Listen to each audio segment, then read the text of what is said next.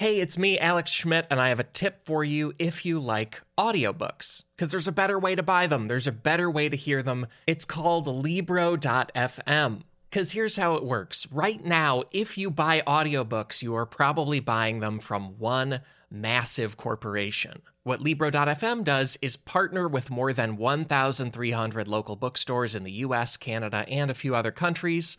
And then when you pick your favorite store from their list and buy an audiobook on Libro.fm, a piece of that money goes to the bookstore. It goes back to your local community.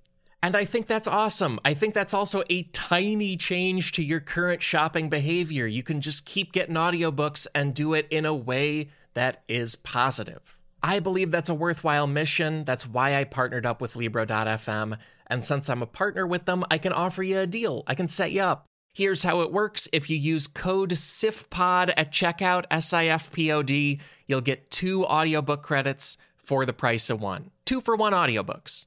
Credits never expire. Credits can go toward any of more than 150,000 audiobooks in the Libro.fm catalog. You get a deal. That code also helps fund this podcast. So I would be very grateful to you if you used it.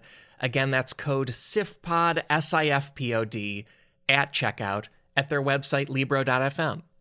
And then one more thing to say the patrons and backers of SIFPod on Patreon do not hear these kinds of promotional messages. They also get many, many other benefits from there, but if you would not like to hear these kinds of messages, head to sifpod.fun, become someone who makes this entire podcast possible by supporting it. Oh, and hey, speaking of this podcast, here's a new episode. Refrigerators. Known for being cold famous for that humming sound. Nobody thinks much about them, so let's have some fun. Let's find out why refrigerators are secretly incredibly fascinating.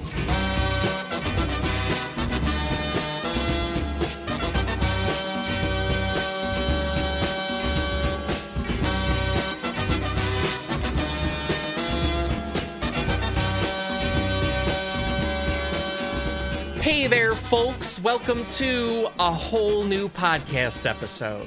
A podcast all about why being alive is more interesting than people think it is. My name is Alex Schmidt, and I'm not alone. My guests today are Miles Gray and Rivers Langley.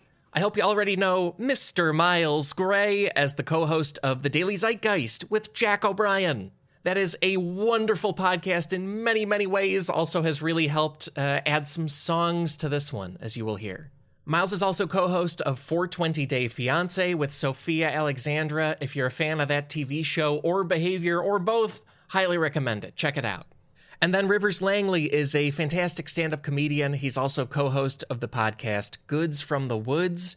Uh, also created a variant of it called the Corona Diaries for the last several months just such a funny and smart show, uh, and also connects to the South in ways I think are great.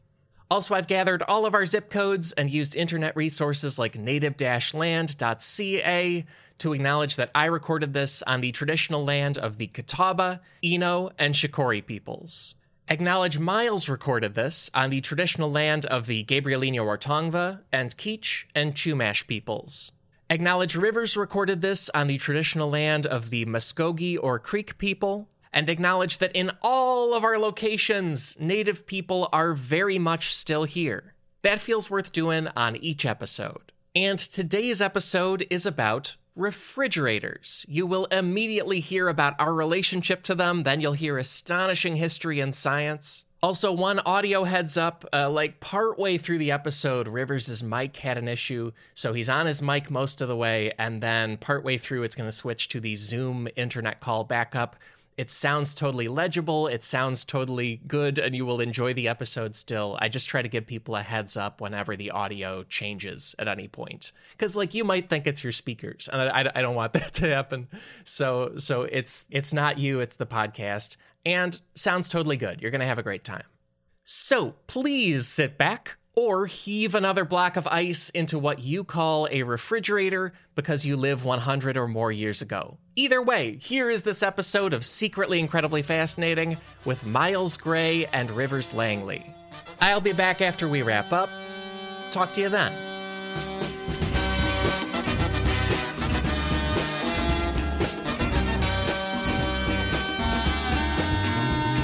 Miles Rivers, thank you so much for being here. And I always start by asking guests their relationship to the topic or opinion of it. Everyone has refrigerators, but either you can go first. How do you feel about the refrigerator? Well, you can look at me and see exactly how I feel about it. Uh, I, am I'm, I'm a thick boy. I'm a curvy man, uh, so I, I rely deeply on the fridge. I love it, uh, and uh, I also not to not to interrupt you, but Rivers has a very large wooden cabinet behind him, and for a second I thought you meant see the wooden refrigerator behind me, and I was going to be astounded. No. I was going to be amazed that that exists. Fancy. Uh, but no, I'm I'm also uh, you know very interested in uh, history and, and things like that. So I'm excited to talk about the history of the fridge because I do often think about how much it would to just have to rely on you know putting your meat in a snowbank or something terrible like that. I, I very much uh, very much appreciate the fridge, although I don't really quite know the physics behind it. I just know that it's it's a it's a box filled with probably deadly chemicals that uh, you know that that keeps my uh, toaster strudels uh, edible. uh, I I love refrigerators, and it wasn't until you asked me to do the show to talk about refrigerators that I hadn't really realized how important refrigerators are to me. Um, how much I've seen, I've looked at them as not only as someone who was literally putting out a joint as I started talking, you know, a lot of my a lot of my favorite things are inside of the refrigerator. um, but not only that, like it's also become a status marker symbol for me too. Oh. And there are moments in my life that I look at a refrigerator like of being like, oh, I'm I aspire to have I want to be this level refrigerator. Oh what would you say is like the top? Is the top a stainless steel French door with the? I with... mean, yeah, the Nancy Pelosi yes! thirty thousand dollar one. That's a little too much. You filled, know, like filled with the Jenny ice cream. Filled yeah, with the good I, ice exactly. cream. and I, because I, I, don't want to guillotine my own head off because I have a car or a refrigerator worth more than most people's lives. I, I'll, I'm simple. You know, like I never had a refrigerator that had ice maker or water filtration in the door. Right. Anything like I just mm. straight stacked you know run of the mill refrigerators and i would go to friends houses who had built-ins who had sub zeros i was like oh man if only my parents had it together a little bit more that could be us. So the first time i was able to buy my own refrigerator which was only in the last two years i got one with the ice maker and everything and it felt like such an achievement for me that i was like this is it. I'm here baby and i can't go back what I was going to ask y'all this: What is the biggest refrigerator you've ever seen? Oh, like in a house? Anywhere, because I've got. I think I, I want to say I've got everyone beat, but maybe maybe y'all are going to be stunting on me. I don't know. The largest refrigerator. Does a hockey rink count? Yeah. uh, I mean, I, I, suppose. Yeah, yeah. I guess. Uh, I think the largest. When I used to work on that show, Hell's Kitchen, there was a gigantic commercial walk-in Ooh, um, wow. That I was like, this is a refrigerator, and I was like, oh right, people die by like not like getting stuck in these things. uh, but it wasn't like the biggest thing, you know. It was like, but it was it was like the size of a room. Yeah, yeah, uh, dude. I I used to have a, a, very stupid job where I worked at a grilled cheese sandwich store, and before the grilled cheese sandwich store was open, they set up a replica kitchen inside of a warehouse in the produce district in downtown LA, just off Alameda. And the warehouse where we had our like mock-up kitchen had a gigantic refrigerator that you could literally drive an 18 wheeler into. Oh wow! It's, wow! Like it, it took up most of the factory, and and we had our entire operation in you know one tiny corner right. it. So it was so funny. It was like, oh yeah, go in the walk-in and uh, and and get me some cheese. And you walk in the walk-in, and it's like walking into the heart of a cathedral. It's just like right. this massive. and then one day we came in, and it was just leaking. And because of its size, it's leaking. It was essentially just a torrent, like a fire hydrant, just pouring water down in one corner. But it was all the way on the other side, so it didn't even affect us. Uh, wow! So that's how big this thing was. Uh, all right, what about you? Alex. I know yeah. you got one to top that one. well, the room I'm in, no, I don't. I I've never worked in food service. I I feel like I feel like as a refrigerator gets bigger, like eventually it's nefarious. You know what I mean? Like, I, I don't mean any home ones are that way, but the one you describe, Rivers, I I'm almost imagining it being used to store aliens or something, right? Like once it's big enough, it's like, what are they up to? Right? What are they trying to accomplish here? Yeah. Yeah. Well, and and Miles was uh, you know partaking in uh, in a joint a second ago, as he said, and that reminds me, of course, because I I I've almost exclusively worked in food service uh, my whole life in the restaurant. When it's time to get high, everybody will go into the walk-in fridge or freezer. Uh, Oh. And it is referred to in restaurant parlance as a safety meeting. Safety Uh, meeting. It's so you Yep. know they'll be like, "Hey, sa- safety meeting in the fridge." Yeah, and so you go into the fridge and and, and get a little get a little high. And so, like on production sets, it would always be the gaffers and electricians who had alcohol on them on set. And that's also in production, on set production, safety meetings was also the place for whatever whatever team you were on on set to go get higher drunk by the trucks. nice. Um, but yeah, the safety meeting is a time honored tradition, I think, across many industries. There's something about like I mean, I guess it's more the freezer than the fridge, but there is something about smoking in the freezer that just it just feels right, you know. Yeah. Right. especially if it's like a hot summer night especially like because i'm from the deep south so like working in alabama you're just sweating the minute you get out of the shower and then you have to go deliver pizzas and you're just like ugh and there is just something about it that's nice you know It feels right. Feels like justice. it does yeah you're on, you're on the clock the the Yeah. sweat on your neck is starting to freeze a little bit It's great. Exactly. But then you inhale the cool air and the relief of THC. Oh my goodness. Well, I Yeah. uh, I love that, and I, I think from here we can get into things about refrigerators. On every episode, our first fascinating thing about the topic is a quick set of fascinating numbers and statistics, and that is in a segment called "Na Na Na Na Na Na Na Na." Hey hey hey, math time. And the name was submitted by Johnny Davis. We have a new name for this segment every week. Please make them as silly and wacky and bad as possible. Submit to SIFPod on Twitter or to SIFPod at gmail.com. I might put in tambourine later. I don't know. I haven't decided. Wait, Johnny Davis? I know that's not Zeit Gang Johnny Davis too. It is- uh, this person uh, contributes a lot of AKAs. I sees you, Johnny. It's probably Wow. him, yeah. Uh, and Can't escape. He's a good, a good wordsmith. Yeah, and this segment has benefited a lot from the Daily Zeitgeist. Uh, please listen to it, folks, if you don't. Uh, but yeah, it's it's uh, nice to have the songs keep them coming. Kristi Yamaguchi Main came through the other day. It's very exciting. Oh yeah, yeah. very good. Oh, reliable. But and uh, it is math time, as that song said. We have numbers. The first number here is more than ninety nine point five percent. One more time, that's more than ninety nine point five percent, almost hundred. That's the amount of U.S. households that have a refrigerator, according to census data cited by the Atlantic. Which is not super surprising to me. I feel like it's like automatic that homes have them, apartments, anything. Right. Yeah, well, except in Los Angeles, where it is not a law that the apartment has to have a fridge. Right. So when I first moved into my apartment, I was like, "Oh, home sweet home. You're like, what? Where's the fridge?" It's like, oh, you don't have one? yeah, and it didn't have one. And fortunately, uh, my my Craigslist roommate uh, worked at Best Buy, so he got us a deal on a on a fairly nice one. But uh, yeah, there's no law in LA for stoves or fridges. So no, they- no, no. Uh, Yeah. uh, we try and make it as hard as possible for a working person to survive here. It's it's one of Yeah. Oh, you got to look. The working they they need to know their place is at the bottom, and Right. that they're gonna have to use a hot plate and a mini fridge for a little while. or an old empty Yuban can and some Tinder kindling you found. what? That's- What? You don't got an igloo cooler? Oh, You wow. Wanna, you don't want to buy ice every day? That's actually my I think my favorite personal fridge story is when I first moved to LA.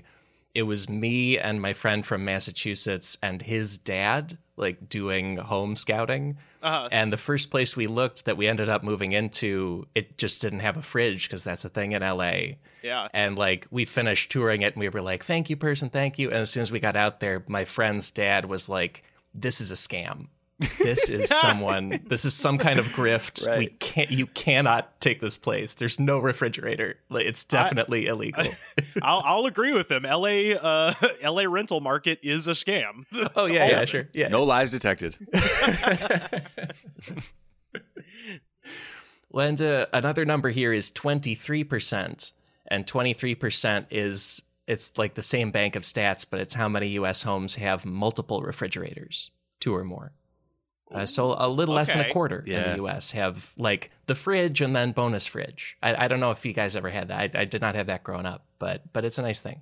Oh yeah, yeah. My uh, my parents, uh, you know, they got a new fridge, and the old one worked. It was just noisy, and so they put it outside, and uh, you know, they refer to it as the redneck fridge because that's that's the thing rednecks do is they have fridges plugged up outside uh, at least down here in alabama and uh, so yeah in their old house we had a redneck fridge and it was it's great that's where you keep that's where you keep like beverages that was so uh, you know keep the beers and and cokes yeah. and stuff like that in there when you when you say outside do you mean in the garage or like outside like no roof over it uh, it, it, was like a overhang, like the porch, I guess. Uh, it oh, wasn't. Okay. It wasn't yeah. a garage, but it was the porch. But yeah, similar concept. I guess the garage fridge. You know, maybe not. Maybe not redneck, but uh, you know, that's more of a.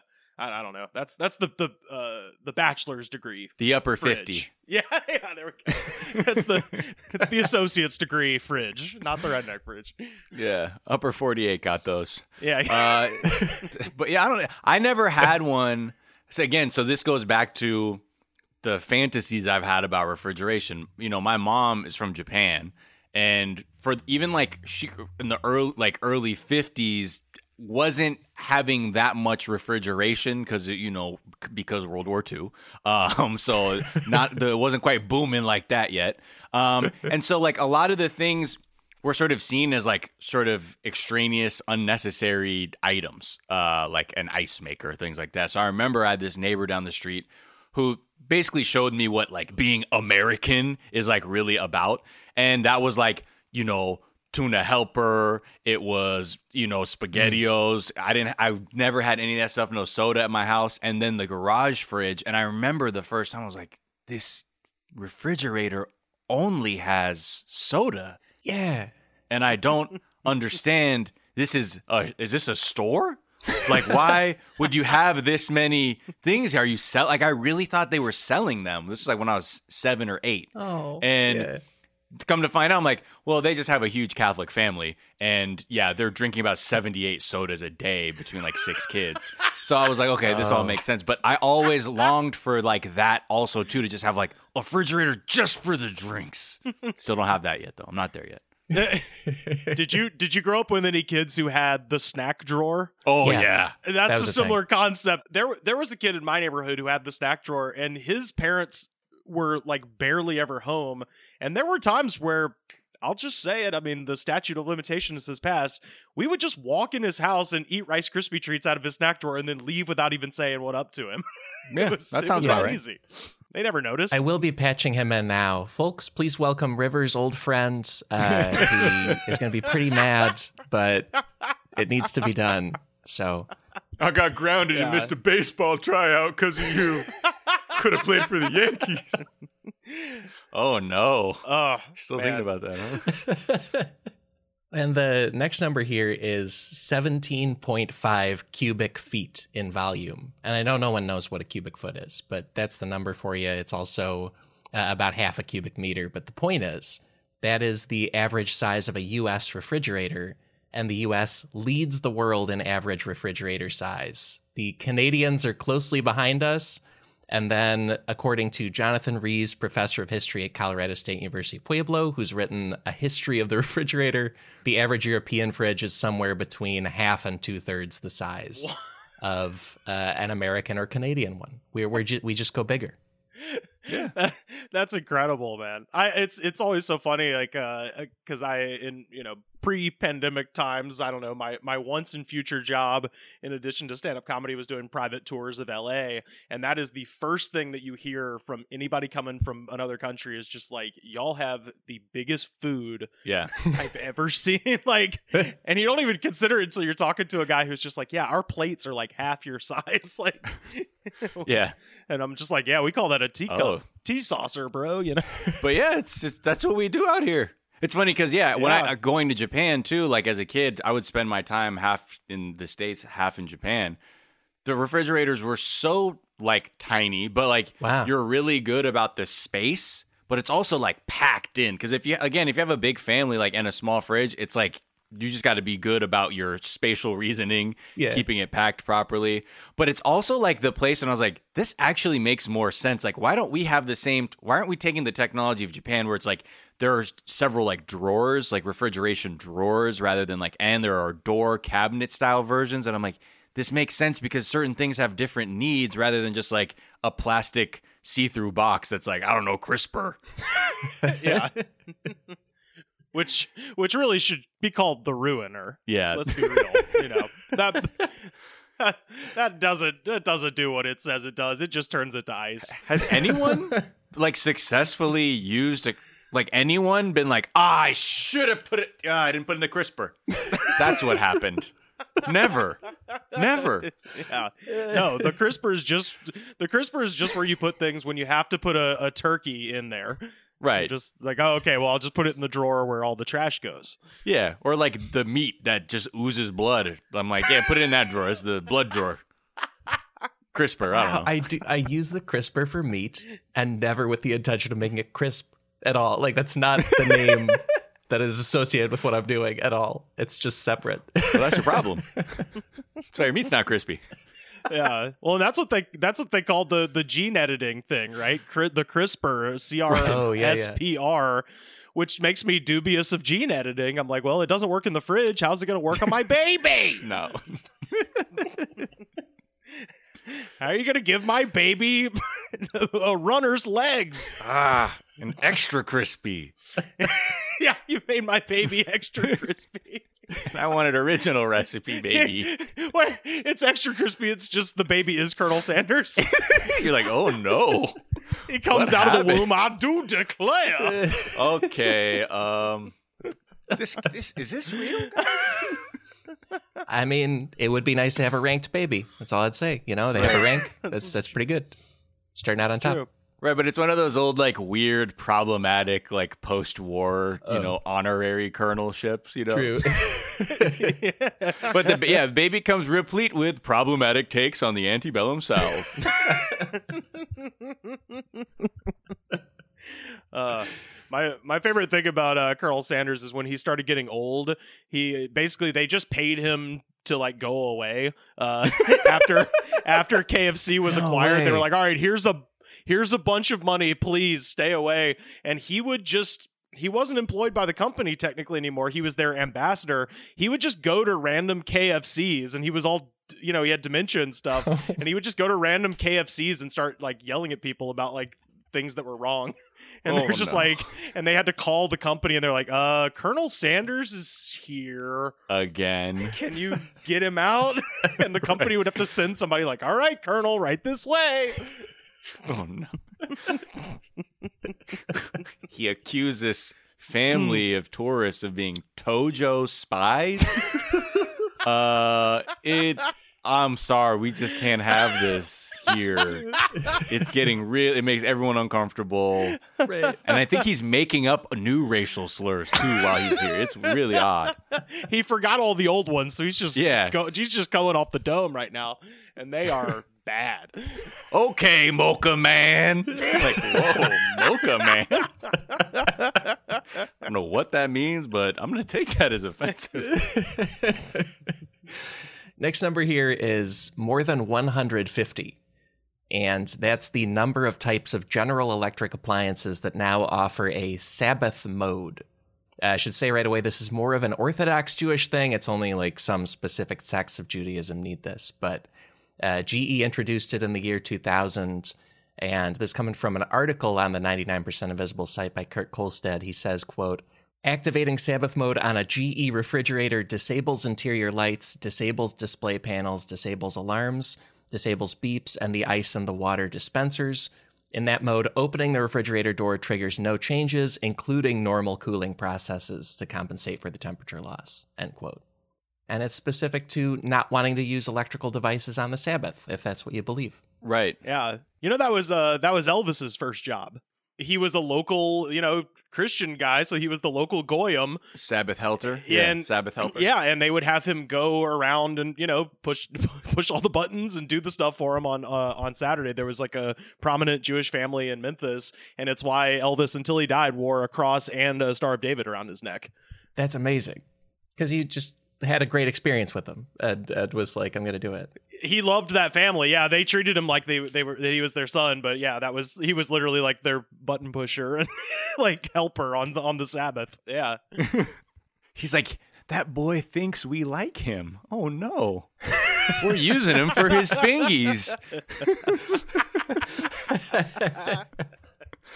yeah, I guess I mean, I don't know, I guess invite him for dinner. I mean, if he's got no I mean, that's sad. I, I mean, I don't I don't dislike the guy, but I don't let's not give him the wrong idea here either. He's not part of the family. yeah, yeah. It's like, Elvis, can you just go make a movie or something, man? Like, we are trying to hang out with ourselves. Like, Yeah. like just us. But I learned Baruch Adonai Adonai, Eloheinu Mel Halom, Asher Kiddushanu. Like you're like, whoa, okay, but what, Elvis, we get it. Relax, buddy. You, you know we like it. All right, off of that, we're going to a short break, followed by the big takeaways. See you in a sec.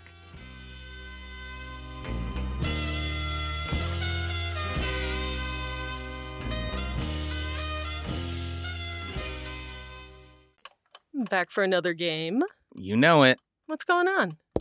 Just one more week till Max Fun Drive. Hard to believe. It's been a heck of a year since the last one. We're now a worker owned co op. We raised $50,000 for charity last year. And we've added a bunch of awesome new shows. But do you think we're ready to do it again? Absolutely. Lovely new gifts are lined up. The episodes will be amazing. And wait till everyone hears the bonus content. Yeah, plus they know to go to MaximumFun.org slash newsletter, so they're getting all the news. Oh, like that meetup day is on Thursday, March 21st. Then what's bothering you? Me? Oh, nothing. We're all set for Max Fun Drive to start on Monday, March 18th. I just didn't want you to see this coming. Check. What? Hang on! It's hard to explain what happens on Jordan Jesse Go. So I had my kids do it. Saying swear words. Saying swear words. Yeah, um, bad jokes.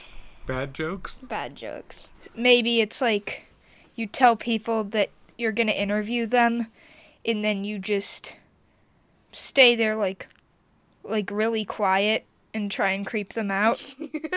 It's just really boring Because of Jordan, right? Not me. Because of both of you. Oh. Subscribe to Jordan Jesse Go. A comedy show for grown-ups. Well, guys, uh, we have three big takeaways about the fridge. Let's get into it. The first one here is takeaway number one Your refrigerator is actually a heat remover. Wow. And this might be something people know. Like, I did not know this before researching it, but the refrigerator technically does not like add cold to anything. Your refrigerator is a box that removes heat from the box. And then Yeah, things, you know, become cold that way. Similar to an air conditioning unit. Yeah, that's how air conditioning works, it turns out, too. Wait. Okay. Explain like I'm 36. Yeah, I, I I basically said that to my computer earlier. And the th- the the thing here is there are a few types of refrigerator technology. Most of them in the modern world use what's called a vapor compression system. And so the super basic version is there are three steps, uh, and the the steps all use something called a coolant. And the coolant is any chemical that's easy to change between a liquid state and a gas state, because when you change it between liquid and gas, energy is transferred. And so the first step is you let this liquid expand into a gas, and that requires a lot of energy. So as it expands into a gas, it's taking energy from out of the box, it's making it colder. And then if you've ever seen like those coils on the back of a fridge, that's where this coolant is. And so the second step is you send the, the gas coolant away from your food. And the third step is you turn it back into a liquid, which like shoots the heat essentially out of the back of the fridge and away from your food.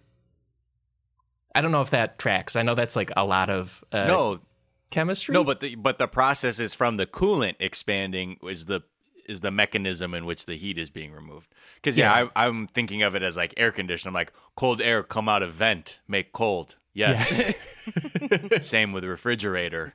Uh, but yeah, I'm like, there's no vent in there. Aha. But yeah, okay. I'm I'm putting my mind around this. Okay. Cool. Yeah. Yeah, I, I thought of both fridges and AC the same way until researching this. I was like, yeah, the, the AC shoots cold out of it, and the refrigerator shoots cold into itself, uh, but it's it's just uh, taking heat out instead of putting cold in. That's the yeah. I, I, I live in an apartment in East Hollywood with no AC, so I've had to become very acquainted with how air conditioners work, uh, especially uh, you know because every summer it gets hotter and hotter. So I finally had to break down and buy one, uh, like one of those little rollaway ones that kind of looks like R two D two, and uh, Yeah. yeah, and apparently what you want is a double vented one, so the air can come in Oh. one vent and go out another. That'll cool it down faster. But most the most commercially available ones are just one vent, and I'm already bored. Well, and that and that kind of thing is why so many AC units are either in a window with the back pointing out or like in a wall with the back pointing out because Yep. then that shoots the the energy out of your house to make it cooler. So your fridge Right. kind of works the same way. That's why it's hot back there, huh? Mm-hmm. Yeah, It's not yeah. because the devil's telling secrets back there, like my grandma used to say. Huh. All right, Alex, I'll play your game. my, I, my my grandmother said uh, if you eat on the toilet, you're feeding the devil. Uh, wow. I like that everyone's grandmother has some weird stuff they told them. I love Telling it. secrets? That's why it's hot. All right. Just, can I have a sandwich now? I'm four and I'm hungry. You know, if it's raining and the sun is shining, the devil's hitting his wife. That's Yeah, another one. that is one I've heard. Man, I've heard that one Yeah. too. Why the devil is in so many explanations. He's really he's everywhere. Yeah. Oh, Or she. buddy, I refound because I'm at my folks' house at the moment. I refound my favorite book from when I was a kid, and it's called Ghosts and Goosebumps. Ghost stories and superstitions from Alabama, and the, the second like half of it is just a list of superstitions that are hilarious. Oh, they're like, don't they're like, don't pour salt on a bird; it can't fly. You're like, why? Why are y'all doing this? Why would you do You this? a know why. okay. It's like it's like, hey, what are your New Year's resolutions? I'm trying to break my habit of pouring salt on birds. I do it so often. It's kind of a reflex, I, but I gotta I gotta get out of that. Uh, They can't fly. It's just so funny. you ever seen it? Oh my gosh. Uh, Well, and the this this refrigerator system here. So yeah, the what, that third step it compresses the gas back into a liquid, releases energy. The energy goes out of the back of your fridge. The coolant cycles back into the cabinet to do the first step again, where it expands. And then if you hear that humming noise from your refrigerator, that's usually an electric pump because the electric pump is then compressing and expanding and moving this coolant. So that's uh, usually the reason your refrigerator is making that noise that, that's going on. That's what it's coming from. Oh, well, my you- grandma hey- would say about that. uh, you better catch it. Yeah. oh boy. You, we were all like, "Who's gonna get to it Yeah. first? And it was, it was me, and it was unsatisfying. I'm sorry. we split off into two roads. I did a callback to my grandma, and we did a dad joke. and also the uh, what what other like fridge design thing, uh, and I, I swear it's interesting. The the thing where those coolant coils are on the back of the fridge is relatively new, and I sent you guys a picture of what's called a monitor top refrigerator. Uh, that was what GE put out in the 1920s. It was the first like hit home electric refrigerator, uh, and at that point, all the tubes were on the top. So we used to have fridges where there's the food and stuff, and then there's this like weird cylinder coil on the top because Yeah. that was how they used to do the uh, the tubes of the coolant and stuff. So I, I've actually seen one of those. Uh, and Oh, no when- way. Yeah, my uh, so when I was in high school, a buddy of mine, his his dad at some point in the '60s was like, "I'm done with society," and he built a cabin in the woods about 12 miles north of, of my hometown. And uh, and then of course he you know rejoined society and had a family, but he just still had this cabin. So we would just go out there and, and get drunk every weekend of high school, and it was awesome because it was way out beyond any police jurisdiction, and we would have bottle rocket wars, and like it was just it was the Oh, best, pretty good. the absolute best. And there was cows. So at a certain point, everybody'd be real drunk, and my friend Connor, who's from Ireland, would go, "I'm going to hunt a cow," and then we'd we'd follow Connor's, you know, drunk idiot, uh, you know, this idiot out into the field where he would try to fight a cow. Uh, you know, good times. But the point is, in the cabin, they had one of those monitor top fridges. That's amazing. And be- and because we were stupid, we didn't, you know, we didn't know that there were actual coils up there because we were like, oh, well, this thing's so old. It's before they had electricity. And so I remember my friend telling me that how it worked was you would open up the little uh, monitor thing at the top. They would put ice an ice block into it, and it would somehow spin around the ice to like cool down the fridge. And I fully believed that until uh, you sent this email. That's not true. Yeah, that's that's not what happens. Uh, I was like, oh yeah, sure. You go to the old ice house. You you you got Yep. the forceps. You carry it down the road like in old times, and then you put it in Mhm. top, and it sort of spins, and it makes it uh, rain snow into your fridge. Turns out, no. I found this out uh, today when I read your email. I'm excited because that's like it's a perfect transition into takeaway number two. The United States created the practice of home refrigeration by creating a weirdly sexual tradition of home ice boxes. And the sexual part is not why it's a perfect transition. But but what you're describing is how ice boxes used to work. Like it wasn't this monitor top thing, but before electric refrigeration, people, especially Americans, had an ice box, which instead of all this electrical arrangement and knowing chemistry and stuff, it was just a container and then a, a container on the top of it with a block of ice in it. And just the ice makes it cold. That was the entire system. It's not technological or anything. Well, and, and the process of getting the ice was like crazy because they would actually have to float it down rivers and stuff like that. And there were ice Yeah. wars. Like it turned violent and stuff like that in a lot of cases because it was a commodity. Uh, so Yeah. yeah, it's all all that stuff is really really interesting. You got a nice guy? People did. Yeah. At- at- there was a there was a point where the United States was like running on ice boxes and kind of promoting them worldwide. And it's this annoying thing where you have to buy ice from a company. You usually needed it delivered daily. If you had an ice box, it also had a drip pan that the ice melted into. You usually had to dump that out every day. You also had to be fast about opening and closing the box because it doesn't like re-refrigerate. Like you're you're wasting cold truly. And then people called that a refrigerator before the electric kind was invented.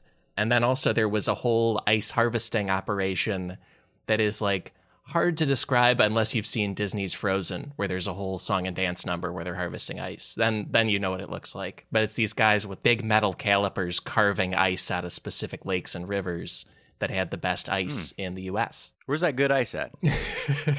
what was like the most? Yeah, what was the most coveted ice at the time? Canada, St. Lawrence, St. Lawrence River, I think was that. That was where there was a big uh, a big trade of it. At least was because they would float the giant blocks down like St. Lawrence River, like all the way down the Erie Canal to New York City and stuff like that. Yeah, that's right. So how do I?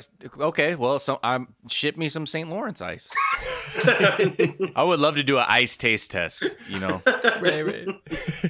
Yeah, just to be like at that level where you truly. And I'm sure back then, if you were the ice was serious business, you'd be like, drink something like, what was that? what is this? Yeah, yeah. I, Tehachapi ice? Right. no, no, no, sir. Where is my glacial chill? Yeah, we'll we'll also it was like truly a global trade of it. We'll link a, an amazing 99% invisible art, uh, podcast about it. One of the first people to do it was named Frederick Tudor, who started out harvesting ice at a pond in Cambridge, Massachusetts. And he would use sawdust as insulation, and the trade got so big they were sending it to the Caribbean and to British India. Like th- this was boat times. They were they were boating ice from Massachusetts to India because that was how the ice economy worked. There was there was money in doing it. yeah. It's it's baffling. And now now you just buy an electric refrigerator. You don't, you don't do that at all. Ah, nah, nah. I do it the old way. oh yeah. I wait 14 weeks for a tray of ice,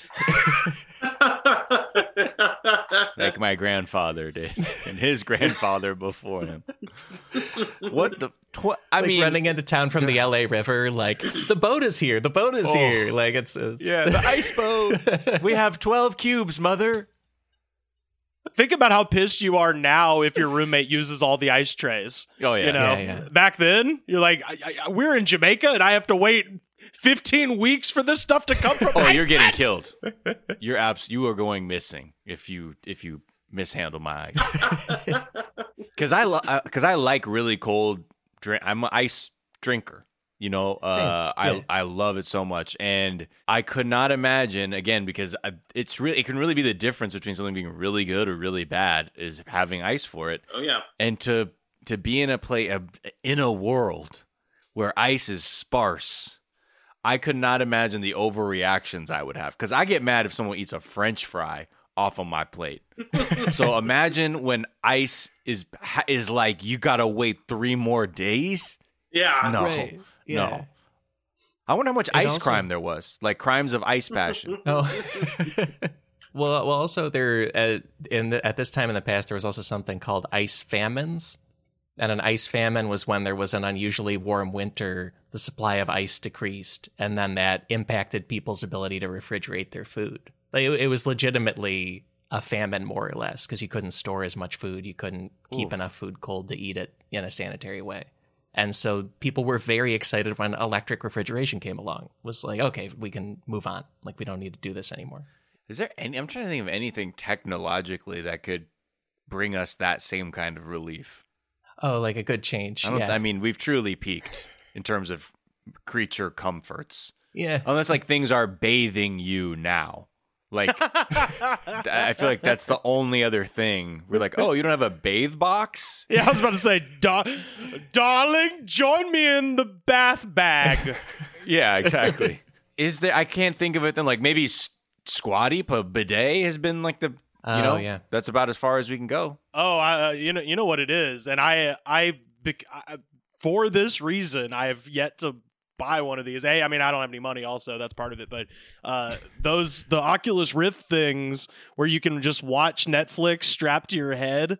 I'm like, I don't leave the house if I have that.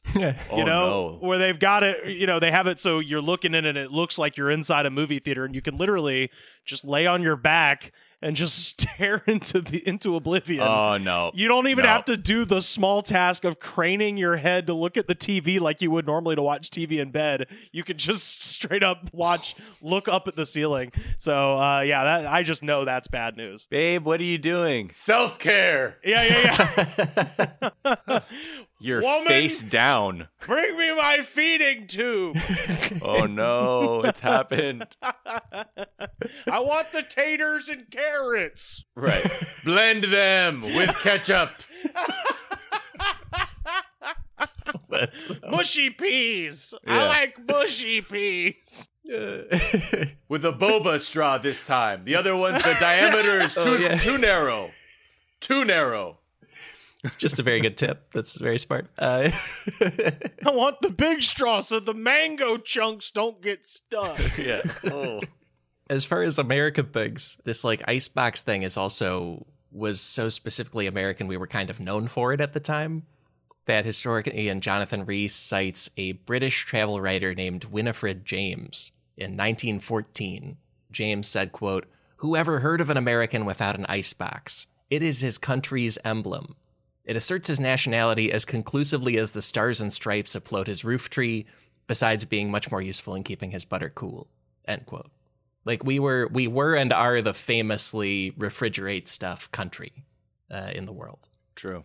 It's it's always fun to read stuff like that and like even even go back to like de Tocqueville or something to- where you're just like how did everyone else know us better than we do know us currently you know just seemingly any foreign person could just show up here and have us nailed down exactly in their writing like like here's the six problems i see with these people and you're reading it from you know it's like 1802 and you're reading it today and you're like oh, yep they got it they nailed it Like, has anyone at the White House seen this list? yeah Has anyone seen this list? Has anyone tried any of these things? They're still, huh? All right, whatever. in the 19 teens somebody was like yeah y'all are the, y'all are the fridge people and Yeah. it's like we're still the fridge people Yeah, totally. Attack of the Fridge people, literally. Uh, we're here to take all your resources because we need power for our refrigerators. but that is like that's like one of those cultural things I've butted heads with with roommates because like it is very much refrigerate everything immediately, like in American kitchen culture.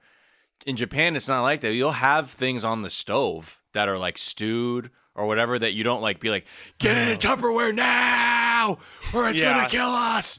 And Oh yeah. I've done that, and then like I've been like, "Oh man, you're gonna get sick. You're gonna get sick. You're gonna get sick." I'm like, just so you know, I'm doing this off the strength of I believe centuries of not refrigerating anything or Yes. certain things, and it's been funny. Like I had I had one argument with someone that was so intense, and I said, "Then don't eat." Because I'll tell you something. I'm like, let's have a bet right now. I will eat this and I will live and I'll have nothing wrong with me because you're trying to apply whatever your upbringing is to something I've done my entire life and I have not b- ever been sick. I'm obviously not going to like leave out a bunch of like half cooked shrimp cream sauce or something and then be like, all good. But like, yeah, other things they've been cooked so long, it's a much different process of bacteria building. And it's, I'm like, what, what's good here? But yeah, that is like a, that is a little budding of the refrigerator people culture that I've oh, had to have. uh, if you put Yeah. peanut butter in the fridge, I will hit you. Uh, if you put hot sauce in the fridge, I will hit you. Uh, Some hot sauces they need it though. Okay, if it calls for it on the bottle, Yeah. but you know, Yeah. you open a guy's fridge and there's Tabasco in there, stop it. No, no, no. I It's just vinegar. I, be- I believe in my Illinois childhood we did refrigerate the peanut butter, and you don't need to. It- it- it's not necessary. It turns out, yeah. It's so well, it's it too hard to spread. That's Yeah. it- yeah, it's too hard to spread, and also it's uh, you know I don't look. I'm the I'm the chunkiest one here, but I'm just saying you get a spoonful. It's kind of hard to get the spoon out if you're going for a little midnight snacky. Mm-hmm. yeah, it's true. Mm-hmm. There's also that like one one last thing here about the icebox era because I, I mentioned there was a like weirdly sexual component, uh, and so we should get into it. Uh, the thing in the icebox era was there were these ice men. It was a job where you were like daily distributing ice to people, and basically all of American culture decided that this was like a Lothario sex guy, uh, and like let's make jokes about it. They were like the hunky firefighters of their day. Yes. Yeah, yeah. Yeah. Oh man, what kind of outfits do they rock? they they were sort of dressed like milkmen, but also and there's a great Atlas Obscura article about it we'll link, but they say that Icemen combine several working class Lothario tropes because you have the daily home visit, like a milkman or a mailman. Mm-hmm. And then you have the like burly young dude, like a pool boy or a landscaper, because they have to carry these big blocks of ice upstairs and stuff. And then you also have like you can call these guys up and order it, like a pizza delivery guy. Like it's all of those things stacking up into everyone being like, "Oh, the Iceman's coming, huh?" Wink, will wink, haha. It was it was a big joke at the turn of the century. Yeah, Right. Well, and there there are some uh, ice companies today that still use that image. There's I, I can't remember the name of the company, but there's one in LA. uh, Oh. where if you go to you go to CVS or, or I forgot where I've seen this, but it's literally a guy with one of those like Irish kind of newsy caps, and he's wearing suspenders, and he's got his sleeves pushed up like Mitt Romney, and he's holding a giant thing of ice on his back. Like it's, Wow. you know, it's and and I actually have. Uh, I actually have this one. Uh, this is from my hometown, uh, and you'll see these all over outside gas stations and stuff. Uh, it's uh, I don't know if you can see that, Mr. Ice, the Oh. coolest man in town. It's Oh, a- horrible. It's a, it's a sexy, Without a doubt. It's a sexy Ice Cube man. It is. we'll I'll text that to you, Alex. He's Yeah, folks. chiseled. we'll we'll link it. His head is an ice cube, and then the rest of him is ripped. Just Beef. incredibly Ripped ice. Beef. Ripped ice, my favorite Gatorade flavor. I was so pissed when they discontinued that in the fierce melon. Yeah, uh, shame on them. But yeah, these ice guy, this Atlas Obscura article. I mean, the women are horny for the Iceman in these photos. I mean, like as Yeah. horny as you, you could look in the twenties, which is sort of like I'm smiling so hard my teeth might break. Right, Uh, but these guys are okay. I see. Then the jokes are like, you know, he looks a lot off. Your son awfully looks a lot like the Iceman, doesn't he? yes yeah it was a whole and, all, and we we won't listen to it on the show because it's more fun to just know about it but in 1899 year before the turn of the century uh apparently the the top song in well, the hold country on. Let's check the math on that. oh yeah 18. now- Okay. All right. Sorry. Go on. You know, they say one nine zero zero. Party over. It's out of time. Night. Party like it's eighteen ninety nine. Continue. But, uh, and so in this case, this is a hit song recorded on an Edison wax cylinder, which is just fun to me. But it was a song called "How Do You Like to Be the Iceman?" And Atlas Obscura says, "quote Had there been a Billboard Hot 100 for Edison wax cylinders, this song would have topped it." And the lyrics are about just the jealousy of the Iceman having a big house, having a business, but mainly getting getting alcohol and kisses from all of the women in town as he goes around delivering ice. Uh, and one of the lyrics is quote from every girl a kiss is his prize if he gets no kiss they get no ice end quote which is just like sexual extortion for ice like it's just yes. uh, yes. gross Wow. he's he's he cucked every dude in that neighborhood. that was the trope yeah yeah Yeah. wow. All right, Iceman. God, that's what I'm saying. Ice crimes of passion again. You know what I mean? How many ice crimes of passion were there? Like these are so many Dateline episodes in the making. Oh, and and think about how many murders went unsolved because they were stabbed with a dagger made of ice. Yes, The murder exactly. weapon. The murder weapon turned into a puddle, and no one was the wiser. You know. Boom. You vanish in my ice truck. Nobody knows. It ain't stinking. Ain't there's no there's no decomposing back there, I'll tell you that much. And I can Yeah, get you far, far away before you start reeking. yeah. That's what I tell all my clients, all my customers. anyway, so how much ice do you want, honey? oh man. Well, we got a we got one more takeaway for the main episode here. Let's get into it. Takeaway number three: a refrigerator-shaped athlete reinvented sports betting by accident. Yes. And uh, this, I also, I, I don't think I told you guys, this will release the day after the Super Bowl, Super Bowl 55. So we have not seen it, but a lot of people have. And uh, we're looking back to Super Bowl 20 here because the athlete is named William the Refrigerator Perry. His nickname is the Refrigerator. Yeah. Super Bowl shuffle. Yeah. Yeah, yeah. Yeah. That's like- Absolutely.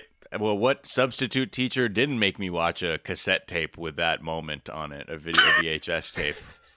Uh, watching the NFL's greatest moments, and you're like, um, this is a history AP history class. What is this? Um, yeah, Oh, it's historical. Oh, yeah, yeah. It's Yeah. historical. Yeah, yeah. for sure. Because it's just so massive, yeah. and you're like, yeah, I get it. We love we love stuff like that in America. Like, look, he's bigger than he knows what to do with himself. Woo!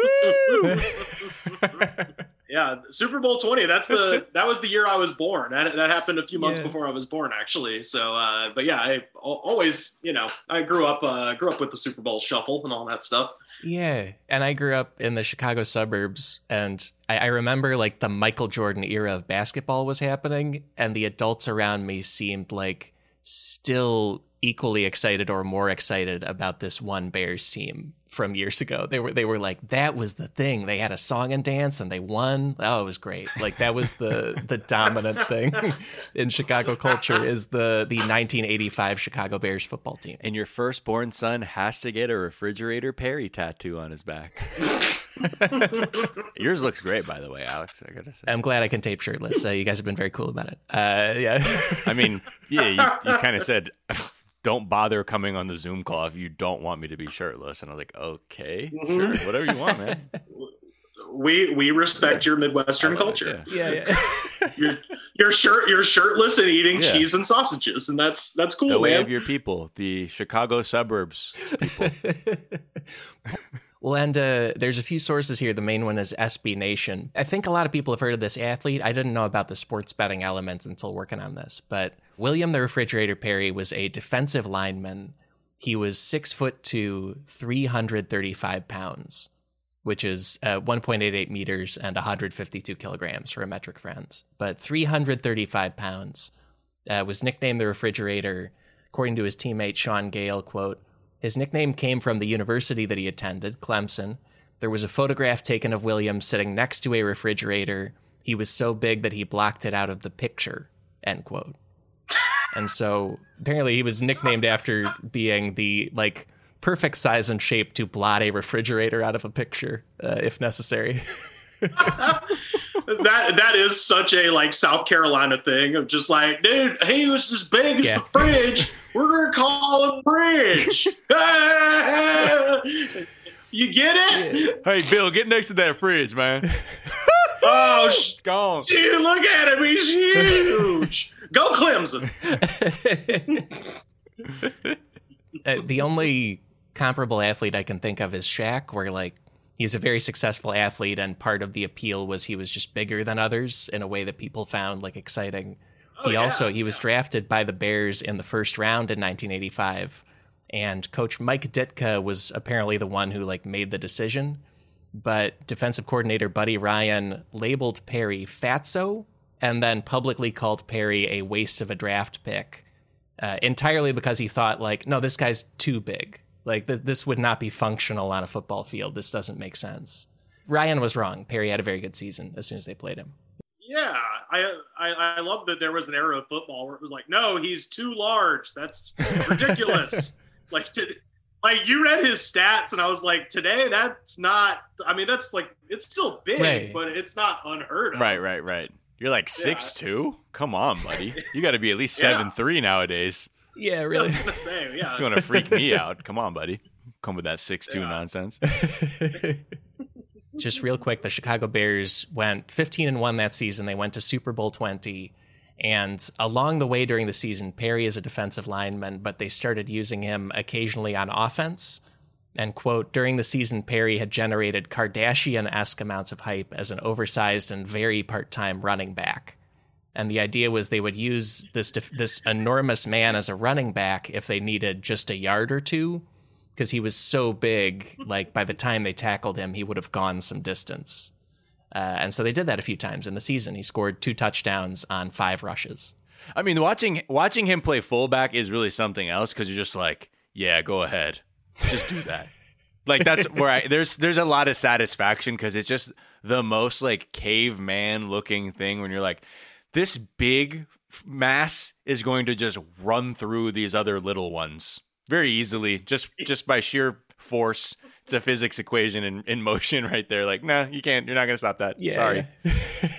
but yeah, with Shaq though, I will say, just you know, just as a Laker fan, I Shaq was also a fantastic basketball player, but he was just massive, and that was his advantage. But he was also a great basketball player. But Totally. to the point of just being so, you know, in love with just oversized things. Remember his like sneaker would just be a thing at a mall, Yeah. and you're like, "There's a Shaq shoe here." Yes, You know I mean, like I that's saw the. sh- I stood in line to see the Shaq shoe. right. It's like that's where we are as a culture. We're like, it's a big shoe. Dude, it's huge.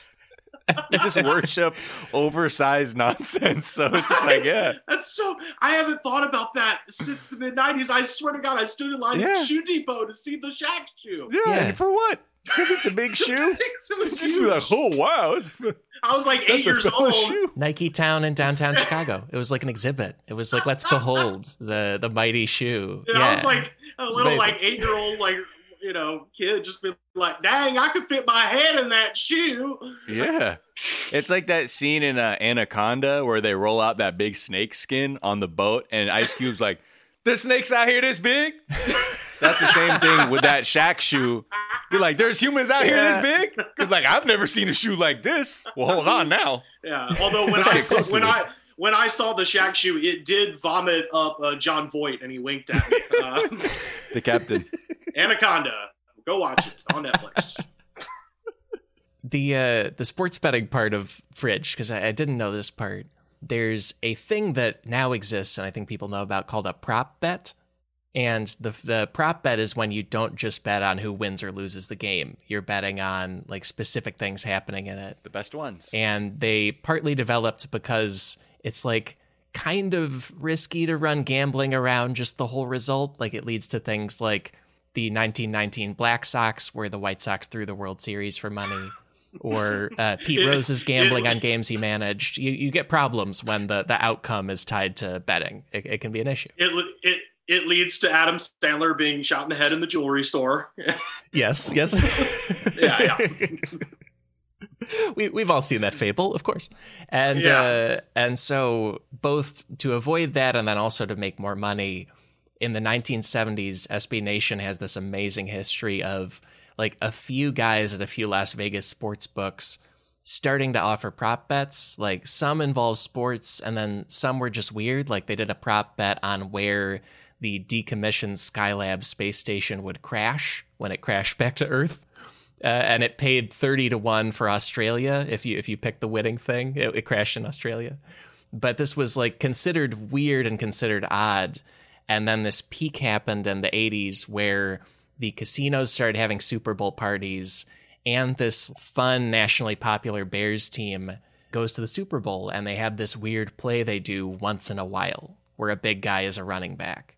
And so the first massive prop bet was on whether Perry would score a touchdown offensively in the Super Bowl. The odds rocketed to 75 to 1, and then it started getting national coverage, and then it went back down to 2 to 1. It was a very volatile market. But Perry scores in the Super Bowl, the casinos pay out big on that, and then they have an entire business for the rest of time of prop bets on the Super Bowl and everything else. Wow. Yeah, he started it. William GameStop Perry. Boy, what a Right.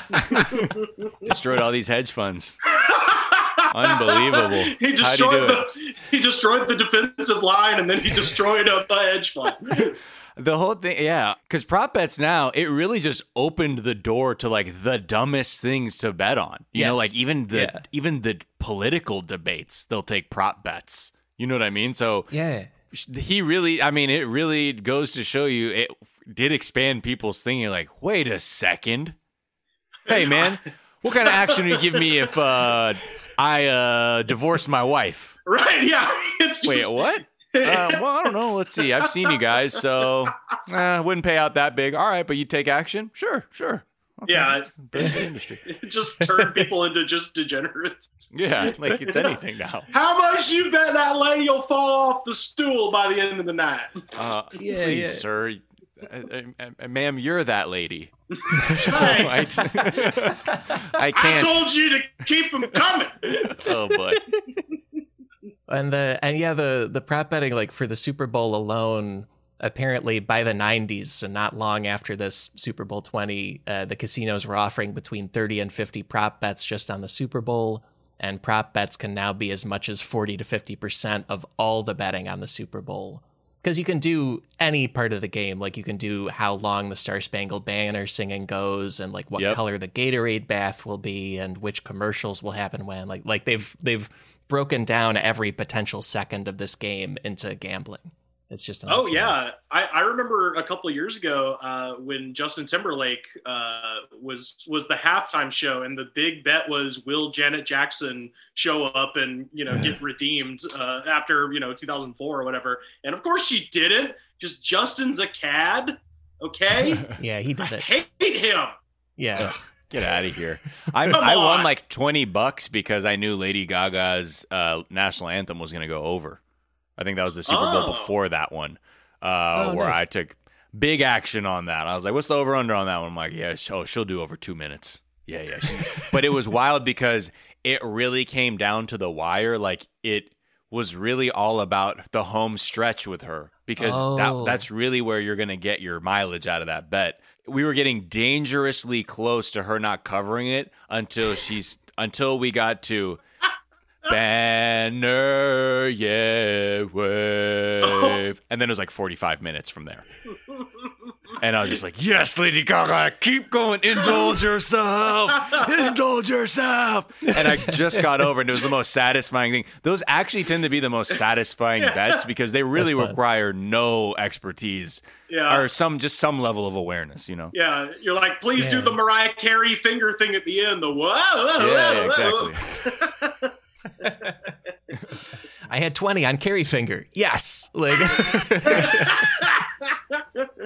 honey we can get that new refrigerator now Yeah. full circle. There you go.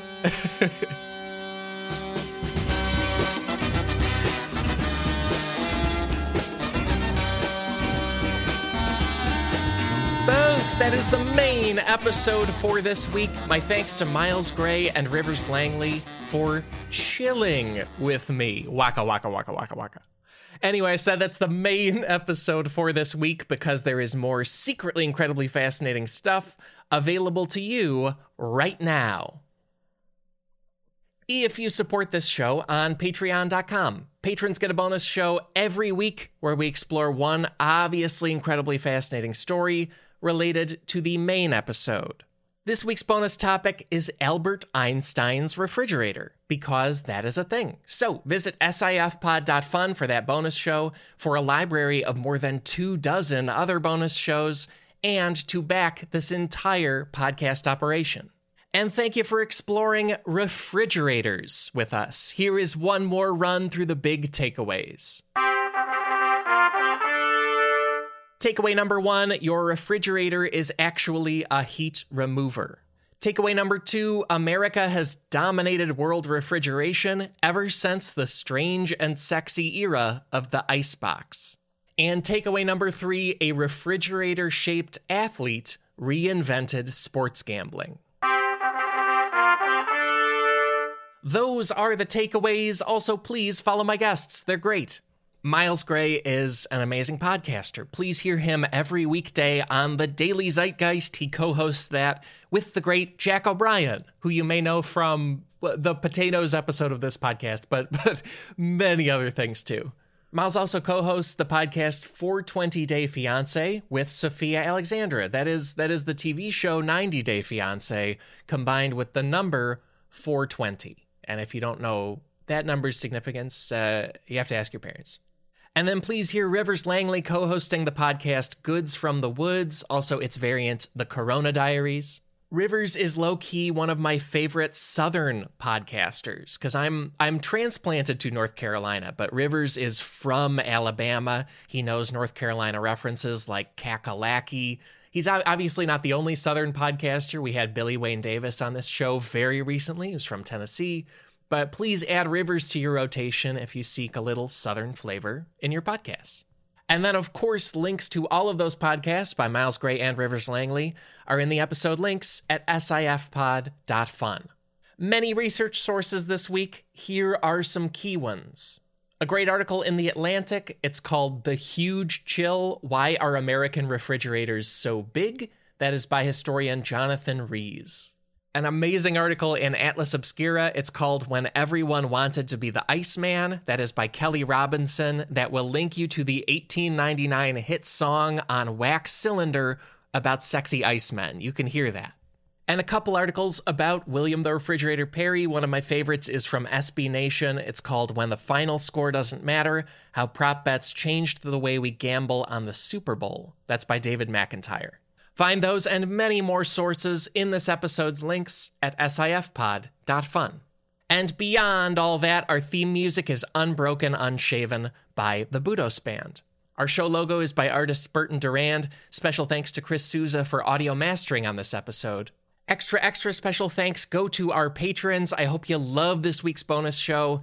And thank you to all our listeners. I am thrilled to say we will be back next week with more secretly incredibly fascinating. So, how about that? Talk to you then.